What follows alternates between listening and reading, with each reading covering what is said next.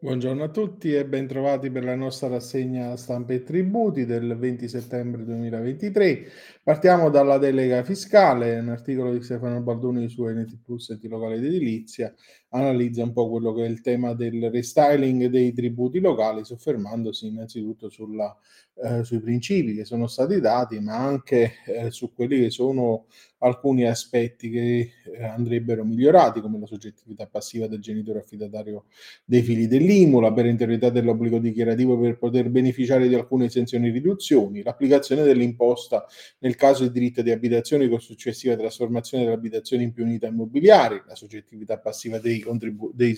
dei consorzi di bonifica, eccetera. In merito al numero delle poi ritiene sarebbe opportuno un intervento che meglio coordini la potestà regolamentare degli enti con la necessità gestionale, alla luce dell'elevatissimo numero di aliquote che il recente decreto ha consentito di stabilire nel, eh, nell'IMU.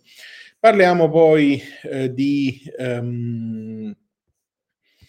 eh, un altro argomento è della sanatoria, in particolare l'ultima chance, Giuliano Mandolesi Italia Oggi ci dice che il ravvedimento speciale è al rush finale, entro il 2 ottobre vanno presentate le dichiarazioni integrative necessarie per rimuovere le omissioni o le irregolarità e va effettuato il pagamento della prima unica rata del piano. Chi non effettua entrambi i passaggi richiesti entro il citato termine eh, perderà la possibilità di fruire della sanatoria che consente di regolarizzare le violazioni riguardanti le dichiarazioni dichiarazioni fiscali relative al periodo di imposta in corso al 31 dicembre 2021 e quelli precedenti, se regolarmente presentati, corrisponderanno alla sanzione ridotta di un diciottesimo. E infine eh, l'ufficio finanziario silenziato, l'articolo di Benito Fuoco e Nicola Fuoco su Italia Oggi dà conto di come la Corte di Giustizia Tributaria di secondo grado della Lombardia, sentenza 2655 del 2023, abbia stabilito che nel ricorso tributario l'intervento volontario dell'ufficio finanziario non è eh, consentito.